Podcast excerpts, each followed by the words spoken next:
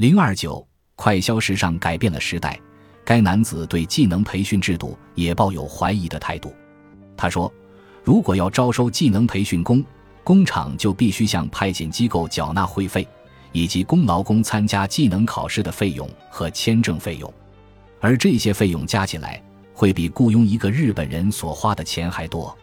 然而，受到暂居年数的限制，这些来到日本的劳工有的说不好日语，有的甚至不具备最基本的工作技能。老实说。”我甚至提不起培训他们的劲头。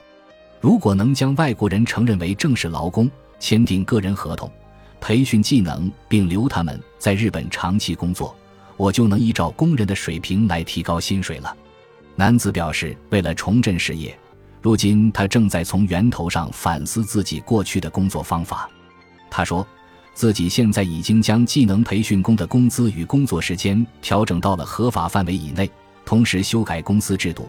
不再要求工人长时间连续工作，而是允许他们在工作中适当聊天与休息，其目的是提高工人的工作效率。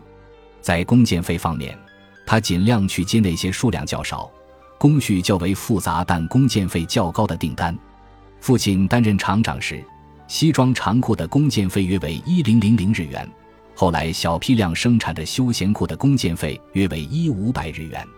而最近，他都是尽量承接工件费三零零零日元左右的订单，只有一些日本设计师和高级时装品牌才肯支付这样的价格。有些服装的工件费甚至能够达到二八百至三五百日元。尽管生产这些服装需要花费大量的时间与精力，但由于单价较高，因此也更为划算。这样的服装即使标注高价。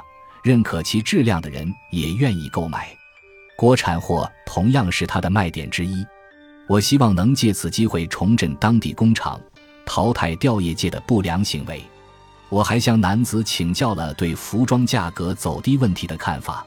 他说：“我认为伴随着快消时尚出现，时代已经发生了彻底的改变。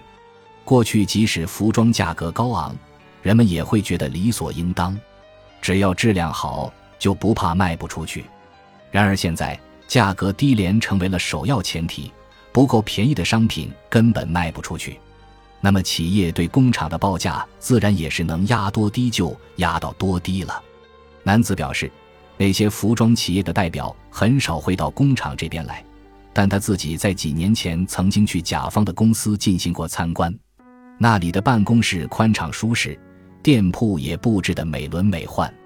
当时他简直怀疑自己的眼睛，并不禁感慨：“我们干的真的是同一行。”不知道那些服装企业的人是故意不肯参观生产车间，还是单纯对此不屑一顾。